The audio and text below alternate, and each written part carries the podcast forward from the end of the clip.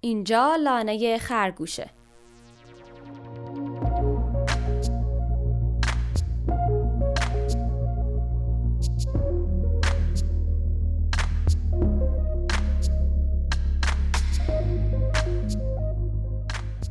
این قسمت 16 هم از این پادکسته. موضوع این قسمت از پادکست نابودی بیت کوین.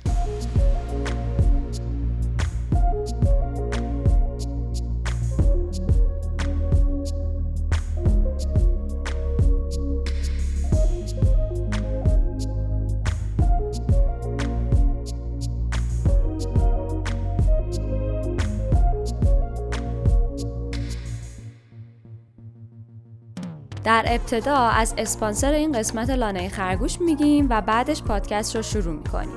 هشبان یه مرکز تعمیرات دستگاه های ماینره. شما اگه ماینر باشین و دستگاه ماینرتون خراب شه آسون ترین راه برای تعمیرش کمک گرفتن از مجموعه هشبانه که گواهینامه بین المللی تعمیرات ماینر هم دارن. هر جای ایران که باشید می‌تونید از طریق سایت هشبان یعنی هشبان.com سفارشتون رو آنلاین ثبت کنید و بعدش ماینرتون رو براشون بفرستید تا در کوتاهترین زمان ممکن براتون تعمیرش کنن. در ضمن می‌تونید به صورت آنلاین هم مراحل تعمیر دستگاه رو پیگیری کنید و ببینید دستگاهتون تو چه مرحله ایه. بعد از تعمیر دستگاه وقتی که اون رو تحویل گرفتید هم هفت روز مهلت تست دارید. برای استفاده از خدماتشون کافیه به وبسایتشون یه سر بزنید. hashban.com h a s h b a n.com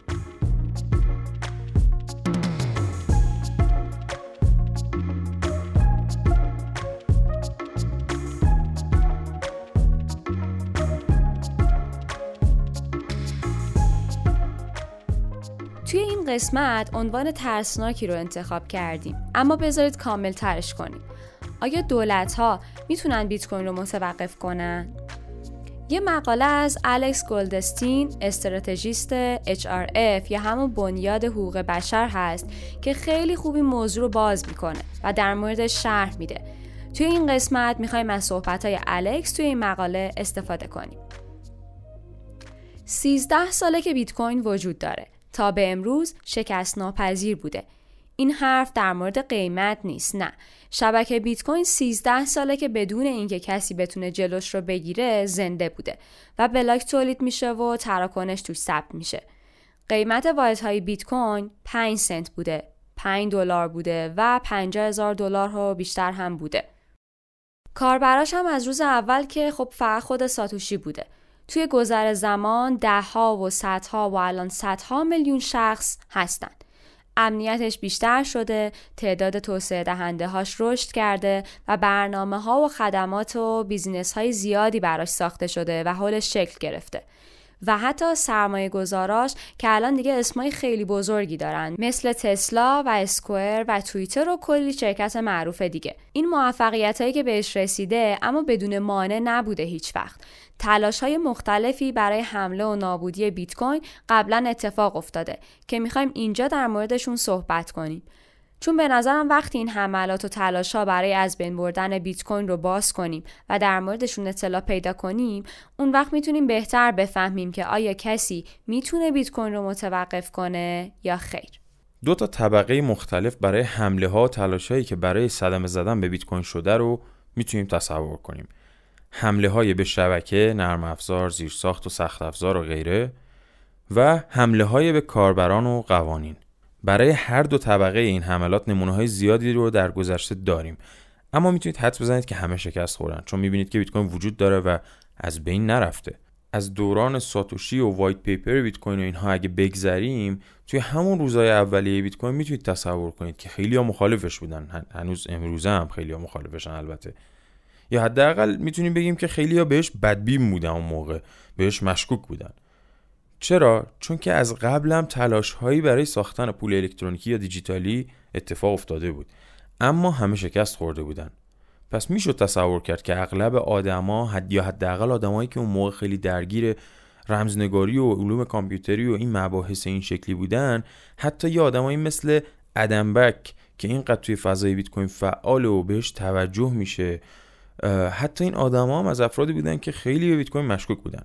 چون پولهای دیجیتالی که قبل از بیت کوین به وجود اومده بودن همه یه سری مشکلات جدی داشتن. هیچ کدومشون روشی برای ایجاد پول دیجیتالی به شکل غیر متمرکز نداشتن. امکان تقلب توشون وجود داشت امکان فساد داشتن کاربراشون رو می‌تونستن دور بزنن دستکاری می‌شد بشن و خیلی از اینا. مهمتر از همه این که هیچ کدومشون توانایی اینو نداشتن که به شکلی اون پول رو بسازن که از دست دولت بتونه در همان بمونه. دولت ها می‌تونستن برن شرکتاشون رو تعطیل کنن یا که اعمال زور کنن و کنترل اون ارز یا اون پول دیجیتالی رو در اختیار بگیرن. چند تا نمونه این پولا لیبرتی رزرو و دیجی کش و ای گولد و یه سری اسم دیگه هم بوده. اسمشون رو می‌نویسیم تو جزئیات پادکست که بتونید در موردشون و اینکه عاقبتشون به کجا رسید و اینها حالا خودتون در آینده سرچ کنید. اما توی دنیای بیت کوین ساتوشی ایده ای رو مطرح کرد که غیر متمرکز می‌تونست باشه. جامعه کوچیکی مثل هالفینی و افراد دیگه ای که این موضوع براشون ارزشمند و مهم بود بهش ملحق شدن و کم کم افرادی دور بیت کوین شکل گرفتن که هدفشون همین عدم تمرکز بود و ارتقاش دادن و بهترش کردن تا به اینجایی برسه که الان امروز می‌بینیم. و امروز از زمانی که شک وجود داشت بیت کوین کار می‌کنه اصلا یا نه خیلی گذشته. الان دیگه فقط جامعه سایفر پانکا کار برای بیت کوین نیستن. الان تنها کاربرد بیت کوین برای بازار سیاه اینترنتی و اینها نیست. الان صدها میلیون کاربر داره. دانشگاه براش دوره برگزار می‌کنن تدریس می‌کنن سرمایه‌گذاری شرکتی روش سرمایه گذاری می‌کنن. توی همه شهرهای دنیا براش بازار شکل گرفته و از هر نقطه کره زمین که بگید میشه خرید کرد بیت کوین و ازش استفاده کرد. از سان فرانسیسکو و تورنتو تا کاراکاس و مانیل به مسکو و نیجریه و آرژانتین و کوبا و السالوادور و ایران. همه جا. رسانه های رایج ولی هنوز خیلی وقتا بیت کوین رو به شکلی از حباب یا Ponzi یا ماجرای گل لاله هلندی و خیلی چیزای دیگه نشون میدن. اما اهداف و کاربرد بیت کوین رو در موردش صحبت نمی‌کنن. در مورد سیاسی بودن و برهم زننده بودن بیت کوین نمی نویسن ولی هر کاری کنن باز نمی‌تونن مخفیش کنن مثلا آدمایی مثل کریستیان لاگارد سیاستمدار فرانسوی و رئیس فعلی بانک مرکزی اروپا یا جنت یلن اقتصاددان و وزیر فعلی اقتصاد ایالات متحده و رئیس سابق فدرال رزرو یا خیلی های دیگه بارها اعلام نگرانی و ترس کردن و تشویق می‌کنن که بیت کوین رو با قانونگذاری سفت و سخت متوقف کنند. چرا که یکی از راه های اعمال قدرت و حفظ قدرت برای دولت ها چاپ پوله. ولی توی بیت کوین دیگه دولت دستش کوتاه و نمی‌تونه اونو کنترل کنه یا خلق پول و اعتبار کنه. اما سوال اینه چرا دولت ها بیت کوین رو متوقف نکردن؟ اگر در آینده بخوان متوقفش کنن چطوری بهش حمله می‌کنن؟ می‌تونیم کلی سناریو و داستان توی اینترنت بخونیم که چطوری میشه بیت کوین رو متوقف کرد. یا که می‌تونیم بذاریم ذهن خودمون توی عالم تصورات و خیال سیر کنه. اما قبل از اون یه لحظه بیاین به این فکر کنیم که اصلا چرا تا حالا متوقف نشده. بیت کوین انقدر کوچیک نیست که بگیم دولت ها اصلا متوجه وجودش نشده باشن. چند دقیقه قبلتر در مورد پولهای دیجیتالی شکست خورده قبل از بیت کوین صحبت کردیم. بعضیاشون حتی در حد 10 میلیارد دلار ارزش بازار هم نبودن ولی دولت ایالات متحده سریع متوقفشون کرد. اما چرا بیت کوین با ارزش بازار صدها برابر بیشتر هنوز داره قرص و محکم جلو میره؟ دلیل جون سخت بودن بیت کوین نسبت به ارزهای دیجیتالی که قبلش اومده بودن و ارزهای دیجیتالی که حتی بعدش اومدن توی عدم تمرکزشه. ماینینگ بیت کوین توی کانادا و آمریکا و چین و خاورمیانه و کلی کشور دیگه انجام میشه. خریدارش اما از آمریکا و اروپاییان که درصد بیشتری رو تشکیل میدن اما باز تو آمریکای جنوبی و تهران و همه جا خریداراش هستن. توسعه دهنده های بیت کوین یعنی همون برنامه نویساش و نودهای بیت کوین که باز مثل سرورهاش هستن توی سراسر دنیا پراکندن. برنامه نویسا و ماینرها و اکسچنج و کاربرا همه از همدیگه مستقلن. زیر ساختاشون هم از همدیگه مستقله. همه این اعضای مختلفی که گفتیم ممکنه از لحاظ قانونی حتی توی حوزه های غذایی متخاصمی نسبت به هم باشن یا تضاد و منافع جدی با هم داشته باشن و اهدافشون هم با هم متفاوت باشه. اما یه هدف متحدانه هم با هم دارن. اونم این که بیت کوین زنده باشه و زنده بمونه. دسامبر 2020 استیو نوچن که اون موقع وزیر اقتصاد ایالات متحده بود حمله قانونی رو به کاربرای بیت کوین می‌خواست ترتیب بده. منوچن قوانین رو مطرح کرده بود که صرافی ها رو مجبور می‌کرد اطلاعات هویتی زیادی از افراد بگیرن. یعنی خیلی بیشتر از اون چیزی که برای معاملات و تراکنش ها و سیستم بانکی توی هر زمینه ای بخواد عرف باشه. این حمله هدفش این بود که اطلاعات کاملی رو از جریان جابجایی بیت کوین برای نظام نظارتی آمریکا فراهم کنه. اما این تلاش منوچن با یه اطلاف از مخالفان شکست خورد. امروزه می‌بینیم حتی توی دولت مردای آمریکایی هم در مورد بیت کوین صحبت می‌کنن مثل گرگنسلر رئیس SEC که در مورد بیت کوین دوره‌های آموزشی برگزار کرده که می‌تونید توی یوتیوب پیداشون کنید. یعنی بنویسید گری گنسلر حالا به انگلیسی. خب و کنارش بنویسید بیت کوین یا MIT مثلا courses یا همچین چیزی search کنید میاد. خب من خیلی راحت می‌تونید ببینید که رئیس SEC در مورد بیت کوین آموزش گذاشته توی یوتیوب. یا دولت مدارای دیگه ای که برعکس حتی طرفدار بیت کوین هم هستن مثل سینتیا لومیس که یه سناتوره که بیت کوین خیلی علاقه منده و بارها هم در موردش صحبت کرده. یه بار یه توییتی زده بود همین خانم سینتیا لومیس که می‌گفت برای ذخیره ارزش اومدم ولی برای مقاومت به سانسور ماندگار شدم. این یه فرهنگ تو social media است که افراد توییت می‌کنن. مثلا من برای قهوه های خوشمزه این کافه اومدم اما به خاطر فضای دنج و باحالش بود که موندگار شدم و مشتریشون شدم. اینجا هم سناتور آمریکایی در مورد بیت کوین از همین ساختار رایش تو سوشال میدیا استفاده می‌کنه برای توییتش و میگه که ویژگی ضد تورمی بودن و ذخیره ارزش بودن بیت کوین برام جذاب بود. اما وقتی ضد سانسور بودن بیت کوین رو متوجه شدم اونجا بود که واقعا بهش علاقه من شدم.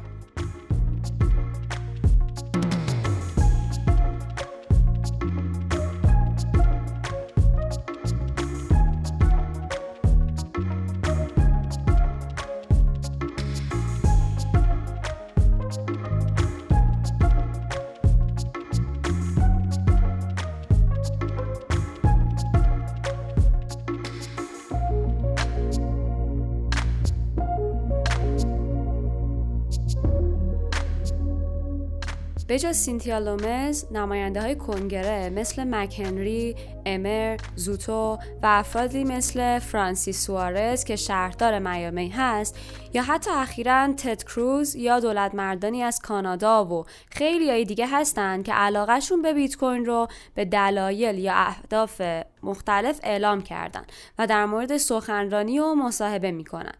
یا که توی فرایندهای قانونگذاری های محدود کننده علیه بیت کوین لابی می‌کنن و سعی می‌کنن متوقفش کنن مثل مخالفت و اصلاحیه هاشون در رابطه با قوانینی که توی لایحه زیرساختی آمریکا پارسال در مورد بیت کوین خبرساز شده بود.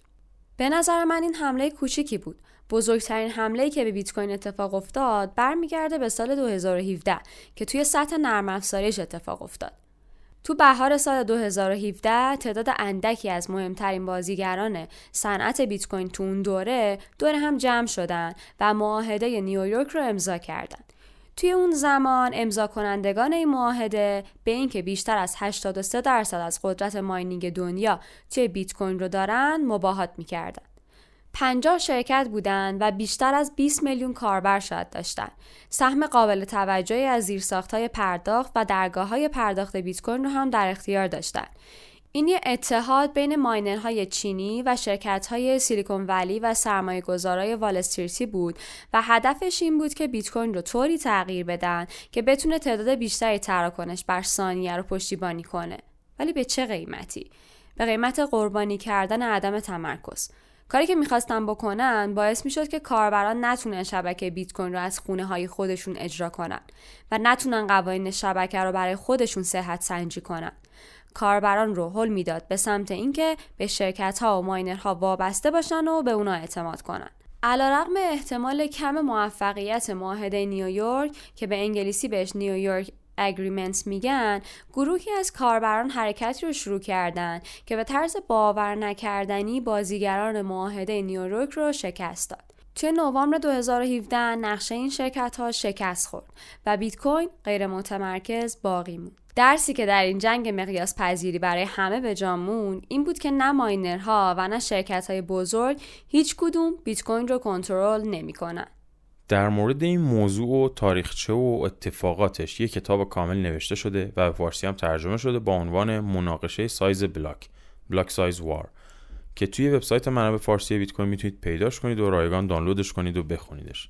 ولی آره این درسته که برنامه نویسا برنامه بیت کوین رو می‌نویسن و ماینرها تراکنش‌ها رو پردازش می‌کنن. اما این هزاران هزار کاربری که نودهاشون رو به راه انداختن در نهایت اونها هستن که تعیین می‌کنن کدوم تراکنش درسته و کدوم نسخه از نرم افزار و قوانینی شبکه بیت کوین مورد قبولشون هست. حتی اگه یه دولت بیشتر توان استخراج بیت کوین تو دستش بگیره این امکان براش وجود نداره که اون قوانین هماهنگ بیت کوین بین کاربرا رو تغییر بده یا که بیت کوین هایی بیشتر از تعداد معلوم چاپ کنه یا که پول کسی رو مصادره کنه. چرا؟ چون اینها همه بخشی از قوانین نرم افزار بیت کوینی هست که کاربرا برای خودشون اجرا می‌کنن و هیچ راهی برای تغییر این قوانین وجود نداره.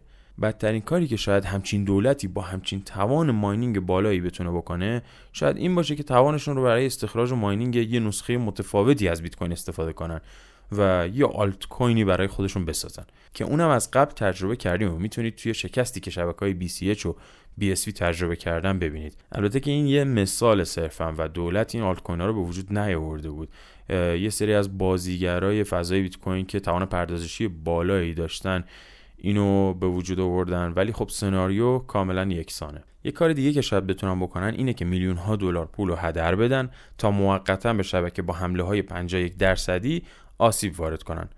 اگه همچین اتفاقی بخواد بیفته همین الانش هم شما باید بدونید که اکثریت ماینرها به صورت پیشفرج دارن با همدیگه همکاری می‌کنن که بلاک تولید کنن و شبکه بلاکچین تشکیل بدن که چی بشه؟ که در واقع باعث بشن چنین حمله به شبکه از لحاظ اقتصادی خیلی خیلی گرون بشه. برای همینه که می‌تونید تصور کنید که اگر مثلا یه دولتی بخواد انجامش بده ده میلیارد دلار هزینه حداقل براش خرج برمیداره. و در نهایت هم باز باعث متوقف شدن بیت کوین خوب نمیشه. ولی فرض کنید که دولتی بخواد همچین کاری رو بکنه. حتی اگه قصد اینجور حمله عجیب و غریبی هم داشته باشه باز خیلی غیر محتمله. چون باید ظرفیت تولید چند تا شرکت تولید تراشه های نیمه رسانا که تو دنیا وجود داره رو به هدف این حمله نه چندان قطعی به خودشون اختصاص بدن. به هم زدن نظم بازار تولید نیمه رسانه ها برای چه آمریکا چه چین چه هر کشور بزرگ دیگه می‌تونه منجر به مخاطرات امنیت ملی واسه اون کشورها بشه. پس می‌تونید تصور کنید که یه دولت نمیاد این همه مخاطرات امنیتی واسه خودش ایجاد کنه که صرفا به شبکه بیت کوین حمله کنه. یه راه حل دیگه این دولت ها شاید این باشه که تجهیزات ماینینگ افراد رو با یه عملیات نظامی مثلا مصادره کنه از افراد. اما توانایی و آمادگی و پشتیبانی مورد نیاز برای حمله و مصادره تعداد بیشماری از دستگاه هایی که هر کدوم 4 5 کیلو وزن دارن و متعلق به افراد ناشناس یا نیمه ناشناس تو کل دنیا هستن می‌دونید که کار خیلی خیلی بزرگیه. من شک دارم هیچ وقت هیچ دولتی بتونه همه این سناریوها رو کنار هم بچینه و بتونه از پس همه این مخاطراتی که داره نیازهایی که هست از هزینه زحمت همه این چیزا بر بیاد که صرفا بیاد به شبکه بیت کوین حمله کنه که اون حمله فقط و فقط بتونه شبکه رو اذیت کنه. باعث متوقف شدنش هم همچنان نشه. خیلی غیر عادیه می‌دونید؟ کلا بذارید اینو اینطوری بگم که حدس و گمان درباره راهکارهای حمله به بیت کوین خیلی زیاده. بذارید چند تا دیگرشون رو براتون خلاصه و تیتفارک بگیم. مثلا اینکه استرخهای ماینینگ تراکنش های کاربران رو سانسور کنن. اما ماینرهایی که از استرخهای غیر سانسوری استفاده کنن پول بیشتری در میارن و انگیزه اقتصادی اینجور حمله ای به مشکل می‌خوره اساسا. چون همه ماینرهای استرخ می‌تونن سریعا از اونجا به استرخهای ضد سانسوری کوچ کنن و همش با چند تا کلیک انجام میشه. این اتفاق پارسال برای استخر ماراتون که به شکل مخفف بهش مارا میگن اتفاق افتاد. اتفاقا یه ویدیو هست توی کانال یوتیوب زیا که در مورد صحبت کرده اونجا. یه روش دیگه اینه که یه قطعی جهانی اینترنت تو همه جای دنیا اتفاق بیفته که مشخصا می‌تونه مخرب باشه برای همه کس و همه چیز نه فقط بیت کوین اما باز نابود کننده نیست و شبکه بیت کوین بعد از راه اندازی مجدد اینترنت توی دنیا دوباره کارش رو ادامه میده. خب برسیم به سناریوی مورد علاقه زیا که فکر روزی نمیگذره که ازش این سوالو نپرسن. آیا ممکنه کامپیوترهای کوانتومی رمزنگاری بیت کوین رو بشکنن؟ این یه چیزیه که همیشه از من می‌پرسن. ببینید اینم مثل مورد قبلی خیلی غیر محتمله و برای همه و همه چیز نه فقط بیت کوین مخرب می‌تونه باشه. راهکارهایی هم براش وجود داره و در آخر هم اینو بگم طبق نظر همه کارشناسایی که در مورد موضوعات کامپیوتر کوانتومی در واقع مطالعه و تحقیق می‌کنن و صحبت کردن در مورد این موضوع میگه اصلا تهدید جدی نیست و از اون ده ها یا شاید صده ها فاصله داشته باشیم. سارو بقیه سناریو رو بگو واقعا کامپیوتر کوانتومی انرژی منو می‌گیره هر سری. خب یه سناریوی دیگه که می‌تونه وجود داشته باشه اینه که یه سری افراد مخرب بخوان دست ببرن توی کد بیت کوین. که خب مشخصا امکانش نیست. چرا؟ چون که احتمالا از قبل می‌دونید که کدای شبکه بیت کوین اوپن سورسه یعنی کدای نرم افزاری که براش هست خب همه قابل رویته و همه هم می‌تونن اونو ببینن. و تازه نرم افزارهای مختلفی هم براش وجود داره. همچین کاری غیر ممکنه چون راحت قابل تشخیص دادنه و نمی‌تونه توی فضای شفاف که جلوی انظار همه افراد هست اتفاق بیفته. ولی با وجود همه واهمه هایی که در مورد چگونگی احتمال شکست بیت کوین هست همه کاربرا همیشه تونستن تراکنش هاشون رو انجام بدن. وقتی سعی کنی که پروتکل یا زیر ساخت شبکه بیت کوین رو تخریب کنی با یه حریف خیلی سخت و پرهزینه مواجه میشی که هیچ زمانتی برای موفقیتت هم جلوش وجود نداره. همونطور که تو سال 2017 دیدیم حتی اگه قدرت ها بتونن اکثریت توان محاسباتی شبکه رو همراه خودشون بکنن باز هم در مقابل معماری غیر متمرکز شبکه شکست می‌خورن. روش خیلی ساده تر و خیلی محتمل تر اما اینه که حمله مستقیم به خود کاربران بیت کوین انجام بشه.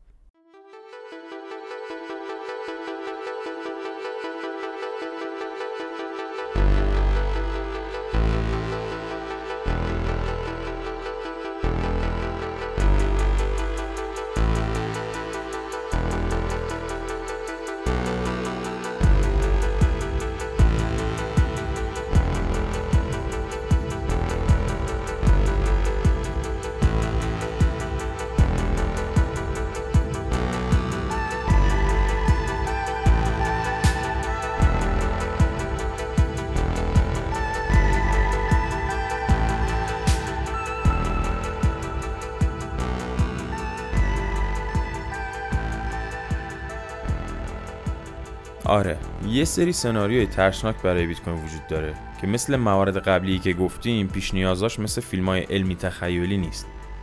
یکی از این سناریوها چهار تا عدده فقط. 6 1 0 2 تو سال 1933 دولت روزولت قانون اجرایی 6102 رو تصویب کرد که همه شهروندان رو از نگهداری طلا من و اونها رو مجبور می‌کرد که طلاهاشون رو به مقامات رسمی تحویل بدن. همین کار رو دولت آمریکا یا سایر دولت ها می‌تونن انجام بدن. مثلا یه دوره زمانی مشخص کنن و به مردم کشور اعلام رسمی کنن و تهدید هم کنن که تا فلان روز باید حتما بیت کوین هاتون رو اظهار و به دولت بفروشید وگرنه عواقب غذایی مثل زندان رو به جو می‌خرید. جامعه بیت کوین همیشه در حال آماده شدن برای چنین حمله ای هست. یا شاید بهتره اینطوری بگم که باید حتما یاد بگیرید بیت کوینتون رو پیش خودتون نگهداری کنید. چون یکی از دلایلی که باعث شد قانون اجرایی 6102 برای طلا موفق بشه این بود که دولت می‌تونست به بانکایی که طلای مردم رو نگهداری می‌کردن بره و توی همون سرچشمه محل نگهداری طلا طلاها رو توقیف بکنه. ما توی قسمت دوازدهم لانه خرگوش و توی روز اثبات کلید بیت کوین سوم ژانویه مفصل در مورد این موضوع توضیح دادیم که چقدر مهمه که کلیدهای خصوصیتون دست خودتون باشه و داراییتون رو پیش خودتون نگهداری کنید. حتما توصیه می‌کنیم اون قسمت رو گوش بدید چرا که اگه کلید خصوصی رو نداشته باشید بیت کوینی هم ندارید.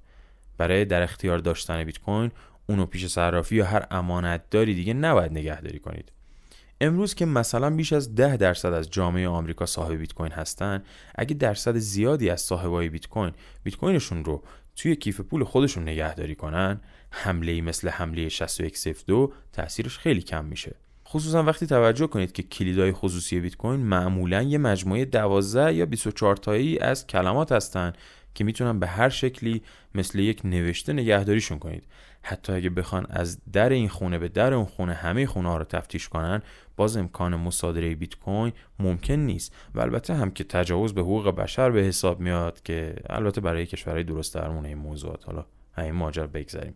یه تهدید قانونگذاری دیگه قوانین مالیات بر سود بیت کوین هست که می‌تونه تاثیر مخربی رو دارندگان بیت کوین بذاره. یا یه نمونه دیگه هم می‌تونه قوانین سختگیرانه KYC یا همون احراز هویت باشه که معاملات بیت کوین بدون کسب مجوز و اعلام هویت و اظهار دارایی و همچین چیزایی رو جرم انگاری کنه.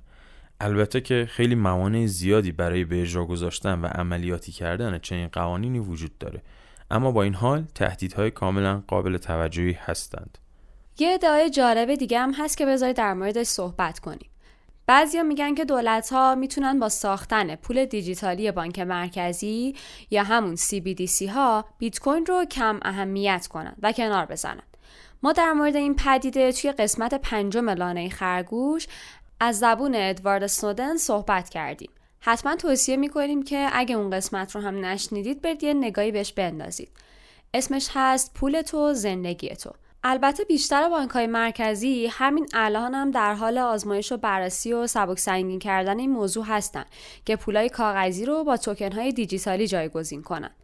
بجز همه خطرات و حقوق فردی که این موضوع برای آینده جامعه می‌تونه داشته باشه اینو هم باید بپذیریم که بانک های مرکزی امکان رقابت توی این موضوع رو ندارن. چون خب این پول فیات باز و اصلا توی یه لیگ دیگه بازی می‌کنه. پول کاملا تحت کنترل و دستوره کاملا تحت نظارته. مثل الانم راحت میشه چاپش کرد و متورمش کرد. توی لیگ اصلی ولی بیت کوین با سیاست پولی ثابت و ضد تورمیش تو گذر زمان ارزشمندتر و ارزشمندتر میشه و همزمان آزادی اقتصادی هم برای کاربرش فراهم می‌کنه که هیچ بانک مرکزی تا حالا نتونسته برای کاربرش همچین کاری کنه پس همونطور که می‌بینید راه های زیادی برای حملات قانونگذاری به کاربران شبکه بیت کوین وجود داره که باید حتما بهشون توجه کنیم. احتمال وقوع این حملات خیلی بیشتر از حمله به رمزنگاری یا به هشرت یا به نرم افزار و سخت افزار شبکه بیت کوینه.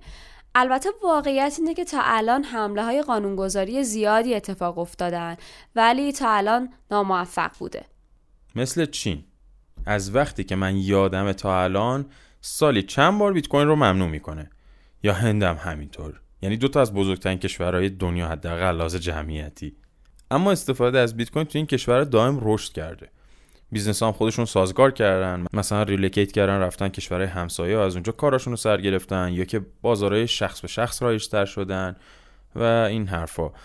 اما در مورد این موضوع یه حرف جالبی از یه جا خوندم که خیلی خلاصش می‌کنه که زیاد توضیح ندیم. می‌گفت که اگه یه چیزی رو بارها ممنوع کردی احتمالا معنیش اینه که نمی‌تونی جلوش رو بگیری. وگرنه یه بار ممنوع کردن باید جواب می‌داد. حالا به نظر میاد که هر بار دولتی سعی کرده بیت کوین رو محدود کنه بیشتر باعث رواج بیت کوین تو اون کشور شده. این پدیده جالبه که بهش میگن اثر استرایسند. اثر استرایسند یه پدیده که شرایطی رو توصیف می‌کنه که وقتی تلاشی برای مخفی کردن یا از بین بردن و سانسور کردن اطلاعات انجام بدی نتیجهش معکوس در بیاد و به جاش اطلاعات بیشتر پخشه در واقع یه پدیده اینترنتی این موضوع. اسمش از بازیگر و خواننده معروف آمریکایی باربارا استرایسند میاد که یه پرونده مرتبط به تخریب ساحل دریا داشت برای خونه که ساخته بود. وقتی سعی کرد که عکس‌ها و گزارش‌های مرتبط به خونش و این پرونده رو با فشار قانونی و دادگاه سرکوب کنه و جلوی انتشارشون رو بگیره باعث شد که یهو بتره که و همه مردم ازش مطلع بشن. مقاله های راجبش نوشته شد فیلم ها و ویدیوهایی راجبش پابلیش شد و همه مردم ازش مطلع شدن. و خب این پدیده مستقیما ناشی از دنیای اطلاعات و شبکه های ارتباطیه که اینترنت اونا رو به وجود آورده. اثر استرایسند یه نمونه از رفتارهای واکنشیه که وقتی اطلاعاتی رو بخوای از افراد مخفی کنی برعکس اونا انگیزه می‌گیرن و کلی تلاش می‌کنن که به اون اطلاعات دسترسی پیدا کنن و یا حتی اون اطلاعات رو عمداً به دیگران هم منتشر کنن. ما دولت ها رو دیدیم که توی مواجهه با خیلی چیزا مثل مواد مخدر و اینها خیلی معمولا به طرز مفتضحانه شکست می‌خورن. حالا فکرش بکنید توی مواجهه با بیت کوین یه چیزی که نامرئیه مرز نداره. به راحتی یک کلیک کردن و یک connection اینترنت میشه جابجاش کرد و اینها. وقتی با این مواجه میشن چه چالشی تو تصوراتشون شکل می‌گیره؟ یه چالشیه که واقعا فراتر از تصوراتشون. نمی‌تونن حتی تصور کنن چجوری باید باش مقابله کنن. به جز اون مقابله با بیت کوین توی تقابل. به جز اون مقابله کردن با بیت کوین در تقابل میشه با حقوق و ارزش هایی مثل آزادی بیان، حق محرمانگی اطلاعات شخصی، حق مالکیت خصوصی افراد و همچین موضوعاتی. که اون وقت دولت بخواد مقابله کنه باید خشونت و سرکوب از خودش نشون بده که توی خیلی از جوامع حقوق و ارزش ها به همین راحتی زیر پا نمیرن.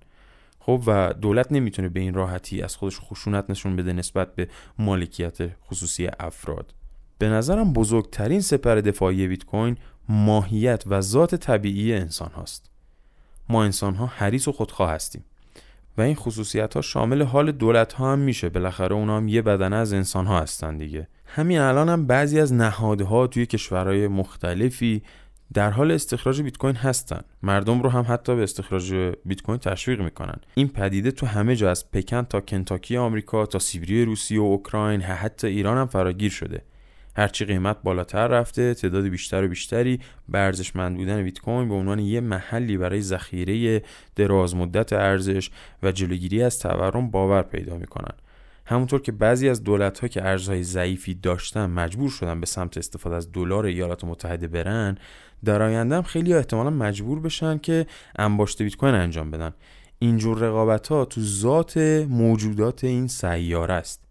آره بزرگترین سپر دفاعی بیت کوین ماهیت و ذات طبیعی آدم است. چرا یه دولت باید اصلا به بیت کوین حمله کنه؟ اونم وقتی می‌تونه از انحصاری که توی انرژی و چاپ پول داره برای به دست آوردن بیت کوین استفاده کنه. ثروتمندا و قدرتمندا همیشه سیستمایی رو طراحی می‌کنن که قبل از همه به خودشون سود زیادی برسونه. تمام نبوغ بیت کوین هم تو همین هست که از این واقعیت بنیادی استفاده کرده. همه رو سوق میده به این سمت که به جای اینکه بهش حمله کنن برعکس وارد سیستم بشن و قدرتمندترش کنن. هر چقدر که زمان میگذره انگیزه ها برای حمله بیت کوین روز به روز کمتر میشه. ولی آخر حرفامون بذارید یه روش خوب برای از بین بردن بیت کوین بهتون بگم. تنها راه از بین بردن بیت کوین به وجود اومدن شرایطیه که مردم دیگه به اون احتیاجی نداشته باشن. اگه هیچ آدمی یه پول بیمرز ضد تورمی مقاوم به سانسور پولی که برای استفاده به مجوز نیاز نداره و بدون تبعیض برای همه کار می‌کنه رو بهش نیاز نداشته باشه اون وقت بیت کوین بیمعنی میشه. کسی هم ازش استفاده نمی‌کنه. روش توسعه نمیده. کسی برای شبکش ماینینگ نمی‌کنه و شبکه اینطوری میمیره. آره. شاید بشر بتونه به یه شرایط متعالی دست پیدا کنه که تمام این نیازها رو برطرف کنه. اما تا اون روز بیت کوین هر روز بیشتر شکوفا میشه و هر روز پر رونقتر میشه.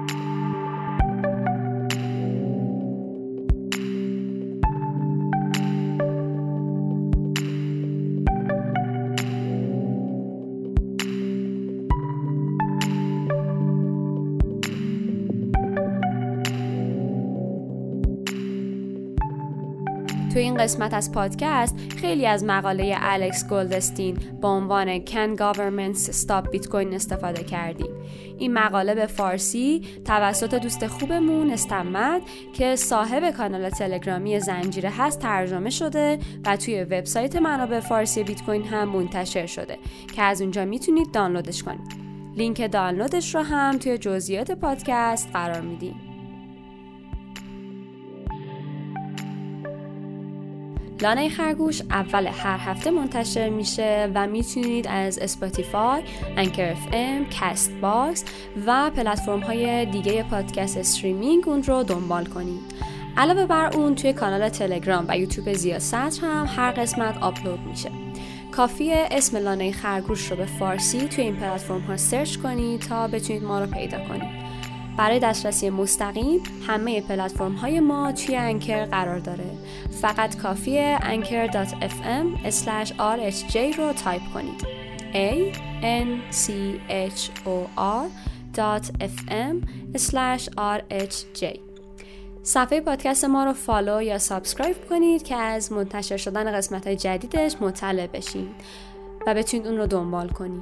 اگر نظری یا پیشنهادی هم دارید می‌تونید با توییتر زیا یا توی بخش کامنت های پادکست با ما در میون بذارید. فعلا تا هفته بعد و قسمت بعدی.